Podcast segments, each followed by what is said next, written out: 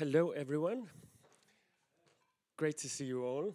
Um, I know you've come to see Silvia Rosi and Annie Marie Accusa, but I'm just going to speak for just a few minutes, just to give you a little bit of context so that you, you have an idea of the setting that they've been in, um, the context for the talk, basically. So, um, I'll just speak five minutes, and then each of um, Silvia will speak approximately ten, uh, 20 minutes, and afterwards Annie Marie will speak for approximately 20 minutes. And they'll speak about their residency and their experience, and afterwards, if there are questions, we can, uh, we can just continue if any of you are more interested. Can you all hear me? Yeah. Okay, great.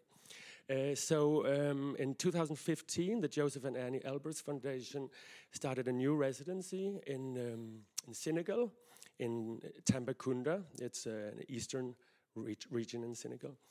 Um, so the the residency is um, a collaboration with Le Korsa, an uh, NGO that has worked in the region since, 2000, since 2005. Um, Le Korsa has already worked on uh, medical projects and uh, agricultural projects and educational projects as well as um, cultural projects since 2005. But in, um, in 2015, uh, it was sort of the time to make this bridge between art and, uh, and the NGO projects that Le Korsa were, were doing. Um, so the, the building is designed by Toshiko Mori, and it has a number of functions. It's not only an artist in residency program, but as much a cultural center for the village in which it's located. It's a small village called Sinthian. So when you hear the artist speaking about Sinthian, it, that's the village where Thread, the, the residency, is located. Um, so just to maybe, I don't know how many of you have been to Senegal or know Senegal actually? All right, yeah. So you know Tambacounda a little bit, yeah. It's a seven hour drive from Dakar and um, it's the region where Le Korsa felt that it was the most needed to, to do work. And it's a, the way Le Korsa works is really always with local colleagues and local partners. Um, yeah, and you can you can learn much more about these projects later on if you're interested. We can talk about it later. Um, but so the the residency is built in that spirit um, of uh, of a place where there's space for exchange and um, basically, um, yeah, so it's a cultural center where the local people use it for you know, um, there'll be parties, there'll be village meetings, there'll be educational meetings around health and language classes. Um, it's also a building that retains the rainwater, so um, it's uh, that serves the agricultural projects around the center because there's a number of agricultural projects. So it really has a really a big impact on the on the society. And so the residency is located in, in that building in the village right next to a medical center. And in the residency, there'll be two artists at the time coming from all over the world. There'll be Senegalese artists or people from anywhere else. So two artists at the time, and they usually stay one month each. And so um, there's no like uh, restrictions in terms of how you want to work. Every artist is free to to just focus on their work and have some sort of peace of mind after leaving their, their, their usual daily life. But of course, there'll always be some sort of interaction happen, happening with the, with the village. And uh, sometimes it's a very direct uh, interaction. Sometimes people really collaborate um, very clearly. And other times it's more like an, a humane exchange. And of course, it, it should be like that. You know, it just happens organically. Um, and so, yeah, basically, here we are having Silvia Rosi and Annie Marie Accusa. They were both there in August. And uh, today they'll just talk a little bit about uh, their experience there, how they work. They'll tell you a bit about their practice in general and what they did during their residency. And so um, they're both uh, very young, as you can see, and recently graduated doing very well, I would say, these days. They've been, uh, Sil Silvia Rosi has just uh, won an award from the Jerwoods uh, PhotoWorks um, in 2018, and Annie Marie was just, um, she came to the residency actually through an award that she won with the University of Arts London. We did a, collabor- uh, a partnership with them, um, a program called Art for the Environment. And so that's how, uh, that's how they got involved.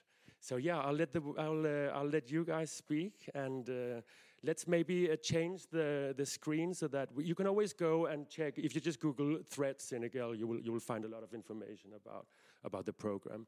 So let's start with Silvia Rosi. Give her a hand.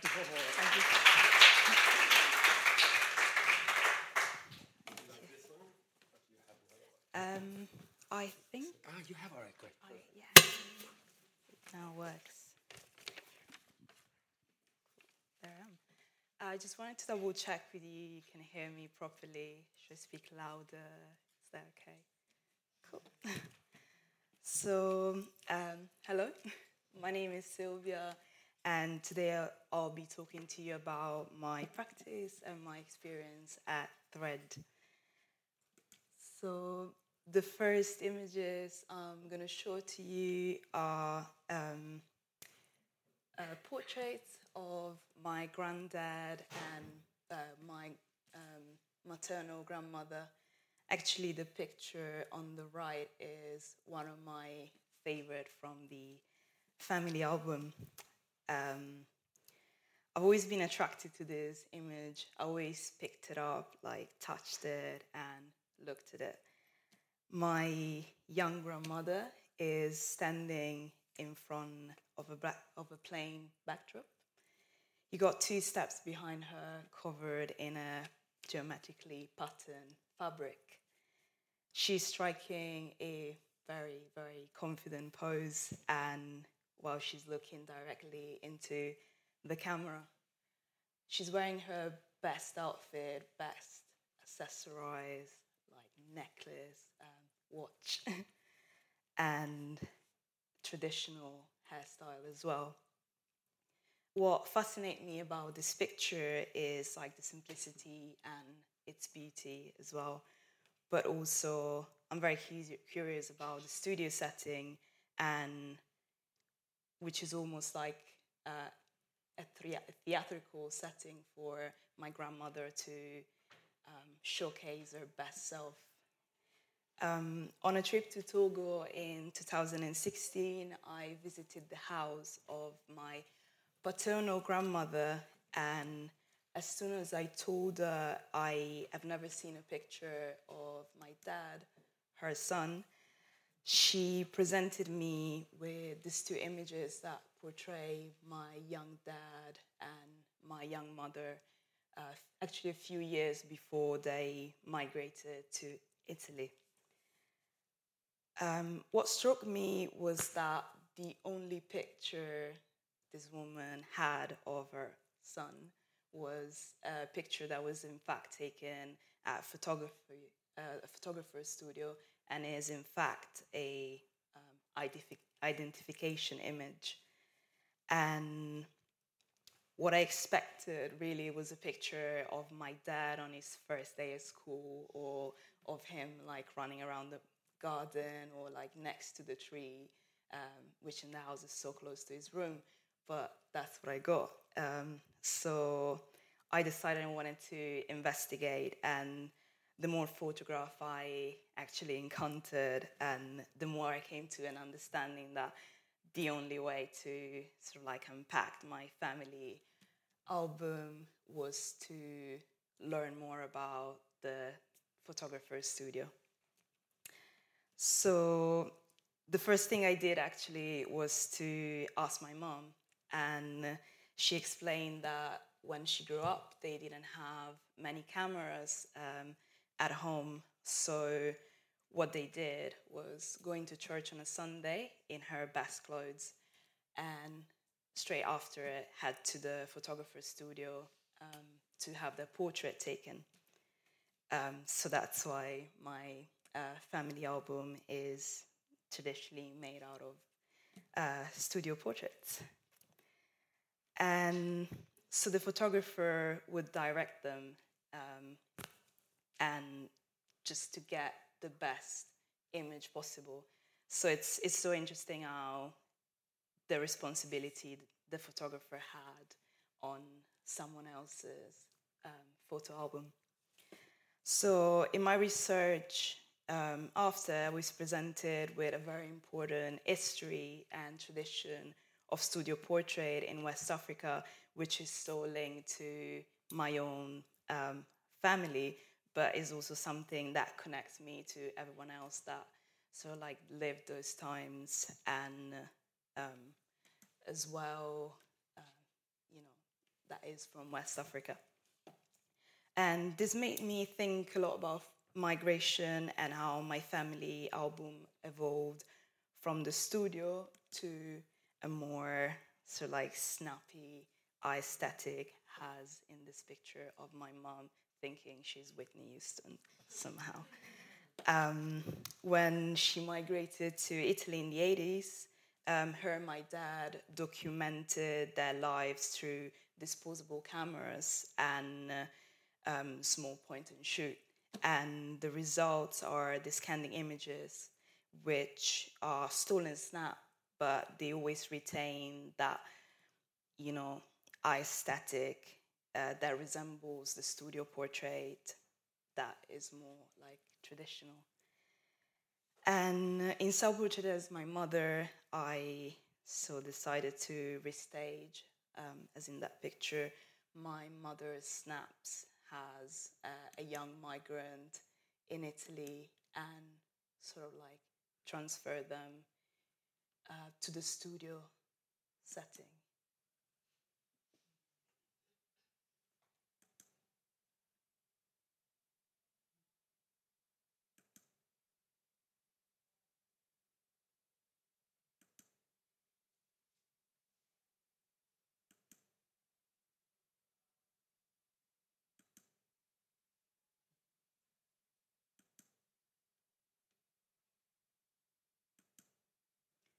So while flicking through the images from the same family album, I encountered this image of my mother, and which was taken in the market uh, in Lome.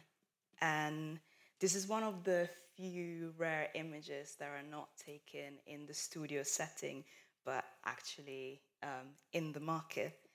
And after seeing this image, I decided that I wanted to use the market in the same way as I use the uh, studio to narrate my family history. So, with the kind, kind help of Jerwood Gallery and PhotoWorks, I had the opportunity to travel and to explore different markets around Togo and work with market sellers, which I documented. This is actually uh, part of my uh, personal research, is not um, the work I'll be presenting. Um, but yeah, the chance to work with um, women in the market documenting their work.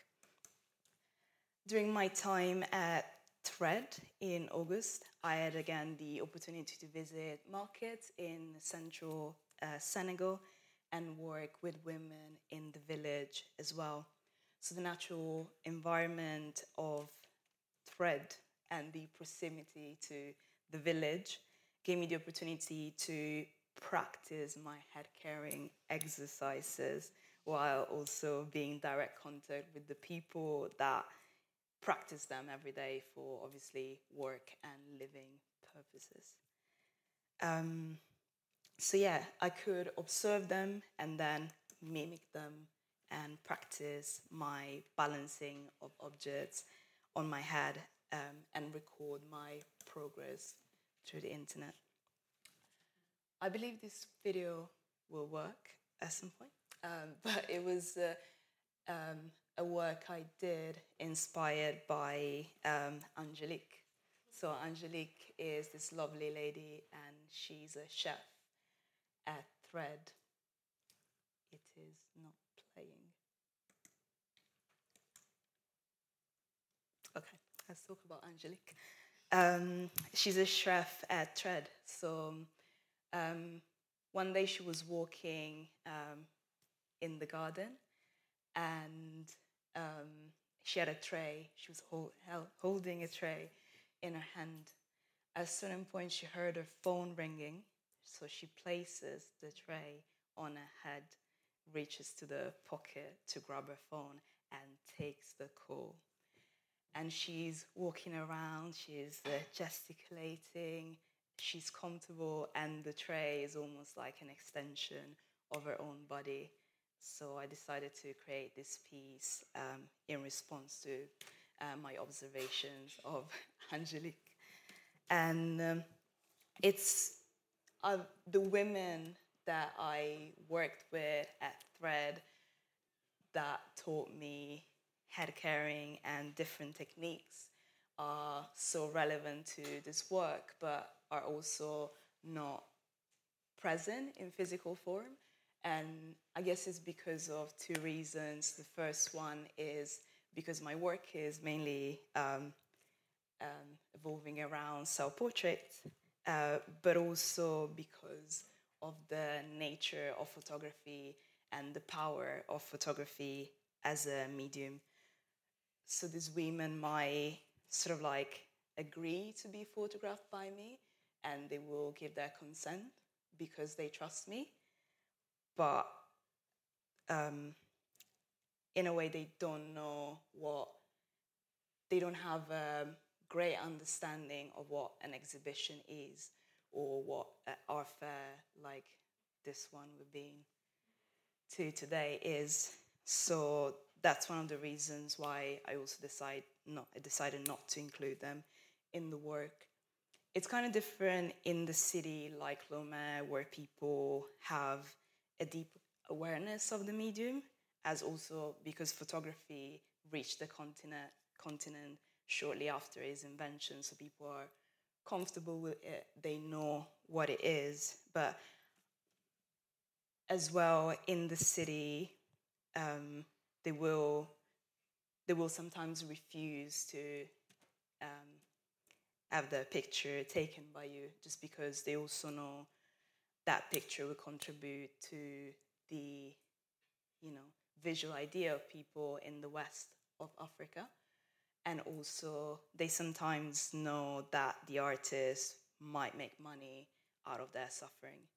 So that's why I decided not to include them in the picture, and that's why I also decided not to give any monetary compensation to anyone um, that I photographed. So, yeah, this is it. I would like to end my talk with um, a picture of Annie's installation and showcase how much fun we had at Thread in Senegal. Over to Annie.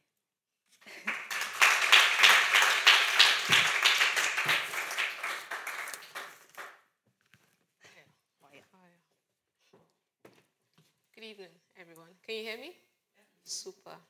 So, um, before I start, I just want to say thank you to Thread and thank you to UAL um, Art for the Environment for creating opportunities like this for postgraduate students because leaving, leaving uni, it's um, very difficult to find um, spaces to work, find spaces to develop your practice. So, thank you to Thread and thank you to UAL.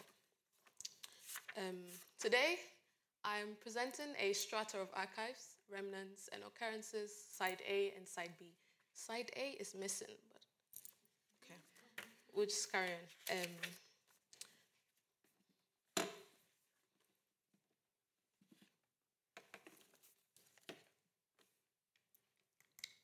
So, ordinarily, um, some of the subjects that I explore within my practice are the notions of belonging and the authenticity of identification documents within the context of inter African migration.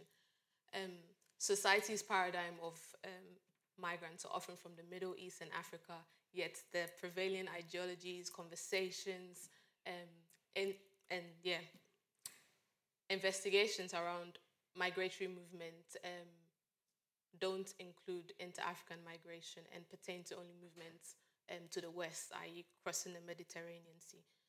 Um, my interest in this context employed me to um, find forms or records of inter-African uh, migratory movements and find out what forms these records held.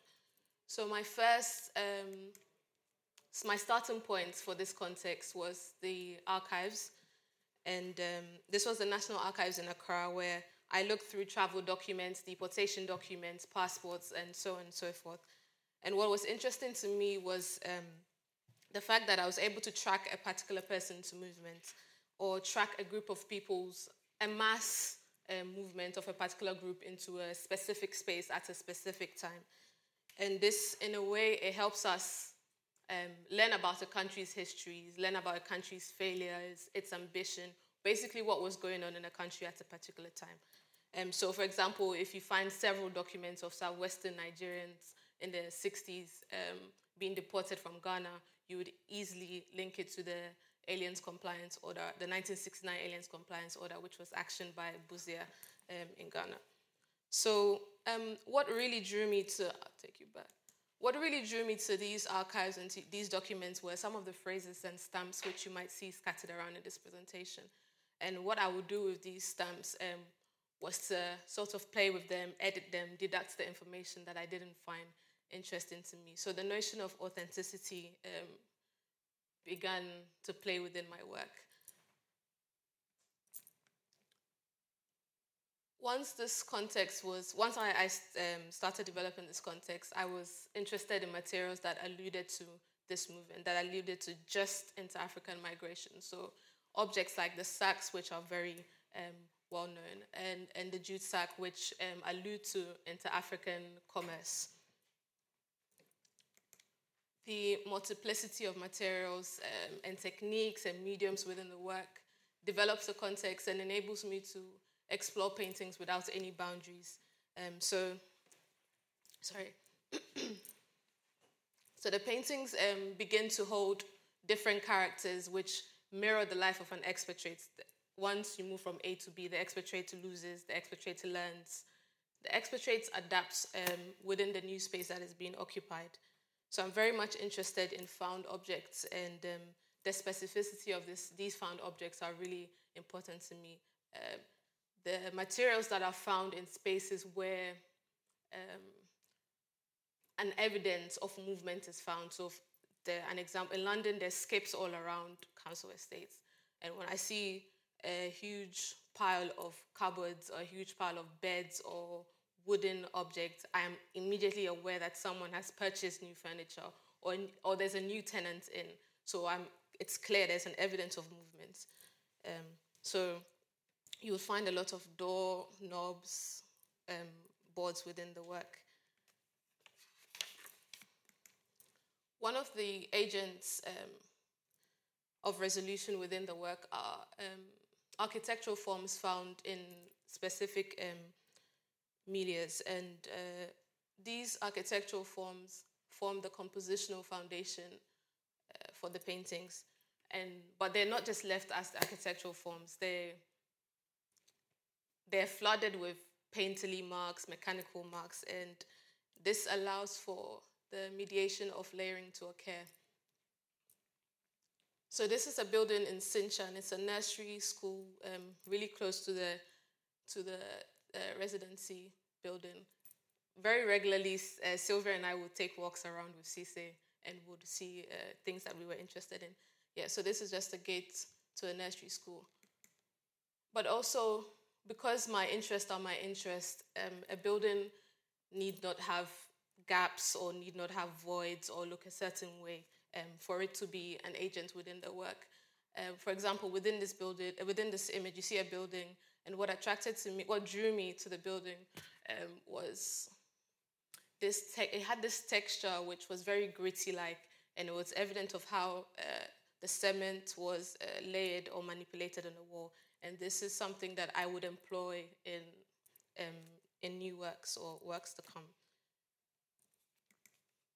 And similarly, this is a, an old railway station uh, in, in Tambacounda in Senegal. So you can already see that most of the um, works look are maybe influenced by things that look old, things that look decay. But like I said, that is not the main thing that will make me uh, want to use this architectural form within the work. Um, I think once an artist sees something, they they just naturally pick it up and use it within the work. There's no specific.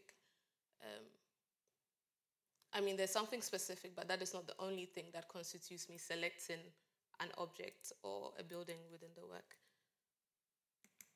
So this is Homegoing. It's titled uh, after Gyasi's Homegoing, which is a, a, historical fiction which tells the tale of descendants of an Asante woman who um, they become scattered across America because of slavery. And in Homegoing, you're presented with several images of um, Africans from Sierra Leone, Nigeria, and Ghana uh, traveling through the continent. Um, and here the transfers are used and as overt uh, language to describe movement to describe what happens during and after and even before movement. The image transfers um, occur with acetone image transfers, they occur when the, the pigment is moved from one surface to another. And uh, this is, some, some pigments will transfer in someone, so there's no one way of controlling it. And this is the same for uh, migrants once we, like I said, once we move from A to B, we're no longer the same. Um, we will lose some pigment, we will lose some character, so that means we will keep reinventing ourselves. But to reinvent oneself, uh, one must, uh, might consider ideologies um, triggered in the past or even um, ideologies to be comprehended in the future.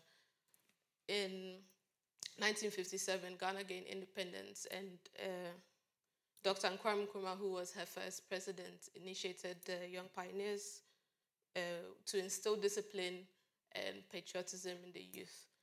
And they would have discussions, they would have chants, um, and celebrate Nkrumah in Ghana. But it wasn't. It wasn't until it wasn't until uh, maybe 20, when I was 21, 22, that I started reading Nkrumah's ideologies and, and, and philosophies. And I would often be in spaces where maybe I would, I'd read something that I liked about him, so I just want to say it because I've read Nkrumah's book. And maybe the person next to me didn't like Nkrumah, so in some spaces I'd feel like I shouldn't be proud of saying uh, I believed in his ideologies. Um, so in Young Pioneers, for me, the question was, if I was born in that era, would I march with the young pioneers? Um, I'm not going to tell you the answer because, yeah. And yeah, so I was kind of situating myself in this epoch of so many promises, this epoch of so many uncertainties, but it was a very forward moving epoch, in my uh, opinion. So you're presented with, um, on the left side, you're presented with, uh, I would call it a tactile image of uh, which has text imprinted on it, the text of chants and text from that say go slow, go slow, from Fela Go Slow. And um, again, this is to place myself in that era, but um, almost creating a heterotopian space, a space that does not really exist. Um, but you, not a utopian space, but yeah, a space just a, la- a layered space, different times. And um, so music plays a, a, really important role within the work, but also in political times. So you know that um, musicians like Nana Ampadu um, uh, would make a BTA or guitar boy that would play when a coup d'etat was about to happen or after a coup d'etat was about to happen. So music plays an important work, uh, role in the work and it's scattered across so in Young Pioneers, um, you have a stamp alluding to 1994. In Young Pioneers, you have um, the image of the Young Pioneers alluding to 57. So there's you are presented with so many spaces in one on one surface that doesn't really uh, exist or would never exist, to be honest.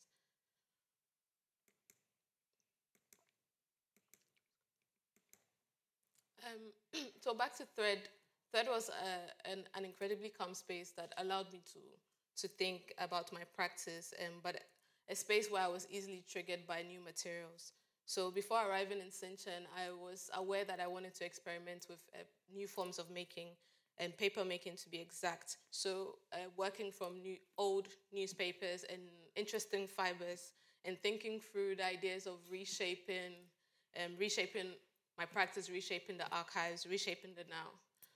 Um, but the archives was a very important bit, as I've said, that was the starting point, as well as architectural forms. So, the archive, which is of course uh, very important and appears in different forms, in documents, in oral history, um, our value, and there are, to me, an agent that can be used in reshaping history um, and heter- heterotopias if, if you want to. In Dakar, I visited the National Archives, um, which had two sites, and they were going through a process of moving. One site was functioning, and so people would come in and research, and the other, um, it wasn't functioning in that regard, but they held uh, documents of government officials. And this is an image of a room filled with archives, filled with documents, and they could hold literally anything, or you could open it and it could just be receipts from, I don't know, a supermarket, um, which could be useful. Um, so, one of my concerns around the archive was as an artist who continuously use, uses the archive, what is my role in preserving um, and protecting the archive so that um, it doesn't end up like this um, or given away, stolen, or in the wrong hands, especially the, uh, the African archive. Because um, anyone can literally walk in the room and say, oh, it looks like you want to discard this, can I keep this? And then the person holds a whole, an entire country's history. So, what is my role in preserving this? Um, but also, as as Africans, we demand for artifacts to be returned back home. But if we keep our archives like this, if we keep our um, valuable records of our country, of our, our, our history, um, maybe we should really consider whether we want them back now. Um, but there are spaces that we can, there are spaces that hold documents, there are spaces, but they're just not uh, functioning conscientiously. They're, they're, it's, clearly a building dedicated to the archives, but and this room is about four feet, so I had to climb. It's a four feet room full of full of documents. Um, so I had to climb to read. Obviously, I could pick one, but I thought, why not get a nice photo on top of the books? Yeah. Um, but it was about four feet full of dust. Um, yeah, so here's uh, an image of me going through the archives in the car. My residency in Senegal commenced my big um, my return, or should I say, the beginning of me practicing back home. And during the first half of my residency, I really began immersing myself within my practice using the land, uh, landscape. I began to consider the plant as a metaphor for an entity that is being moved. Um, so this is a still from a film that is uh, a work in progress, and the film in the film you see clips uh, from different parts of Tambacounda, but you also see clips of me almost repotting and retransplanting uh, a cashew plant, and the cashew plant because of how thin its roots are, but um, also really metaphorical in, in the sense of um, moving back home and being able to spread my spread my roots, being able to practice and, sh- uh, and show people what I'm doing with the archives. For a long time, I was uh, questioning why I would go to Accra, take the archives, make work work here um, in a community um, that to some extent I didn't feel like I belonged in. So people in Ghana would never see the work that I was making, but I was using the archives. Meanwhile, there was a huge community at home where I could make work in. So I've gathered the confidence to go back home and make work. So um, yeah, whilst I was out there, the in in thread, we had visitors, and there was an uncle who came. We call him Tonton. he came to visit. He was quite an old, quite a, no, he was he was an old older man, and uh, he was writing a book which was a little pessimistic, and uh, the book was titled something like "And the Drought Will Finish It All," but uh, it was a book uh, dictating that colonialism and climate change would completely wipe Africa. So he acknowledged the fact that uh, the sting of colonialism, the sting of neocolonialism was present, but he was very significant. In, um, he was saying significant things, which almost felt like a prophecy that um, climate, literally, climate change would be the last of Africa. There was no, there's no hope for us to be independent at all. Um, and whilst the, during the time he was saying this, the rainfall in Sinthian was really changing. So I was like, oh my god, this guy might be right. Maybe in two weeks we won't be alive, kind of thing. So rainfall in Senegal was severely drop, uh, significantly dropping, and there was less and less rain. Um, but yeah, it made me, for the first time, think about climate change within my work. It's something I've never ex- uh, thought about, but really um, what it means like for a continent that produces maybe less waste than the whole world, and we might be affected the most. Um, so it's something that new to me and something I'm exploring. It's just an old uh, Ghanaian note farmers. But yeah, this conversation is, is valid for all countries and all people, black or white or whatever. Um, so I made uh, this installation entitled it uh, Sila Sécherie Arrive, uh, Arrive Nous ne fuirons pas, which means, and if the drought comes, we will not flee. Um, because it was in, in time or in line with me coming back and him saying that, look, you're coming back at the time where this country, would, the drought will just finish this place. And I'm kind of saying if I return, as, I'm, as I've returned, if the drought comes, I'm here to stay, I'm here to work. But also, um,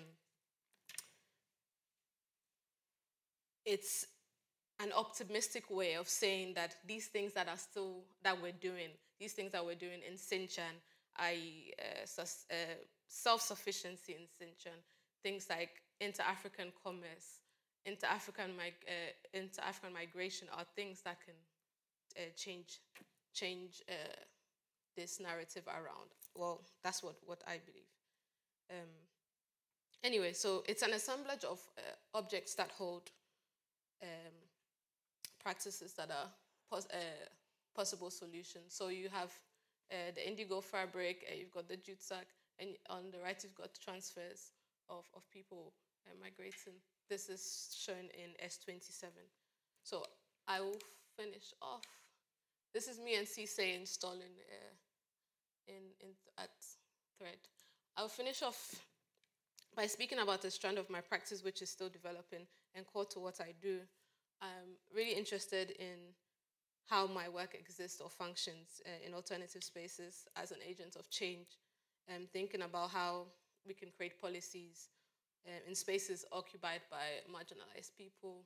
So I often do workshops and, and interventions in specific spaces, but I kind of want to grow beyond that and, and think about how arts and policy are one and how I can, in, in spaces like Ghana where um, politicians or or the government do things in um, in official ways, um, thinking about how arts can really change policy, make policy, uh, form certain protocols. That these are the things I'm thinking about uh, now, um, and very much inspired by um, Thread as a building, but also um, the SCCA that was funded by Ibrahim Mahama, and trying to think about my role as an artist to build spaces like that where other people can use um, beyond just showing in galleries or beyond showing in workshops.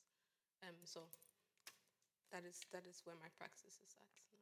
Thank you.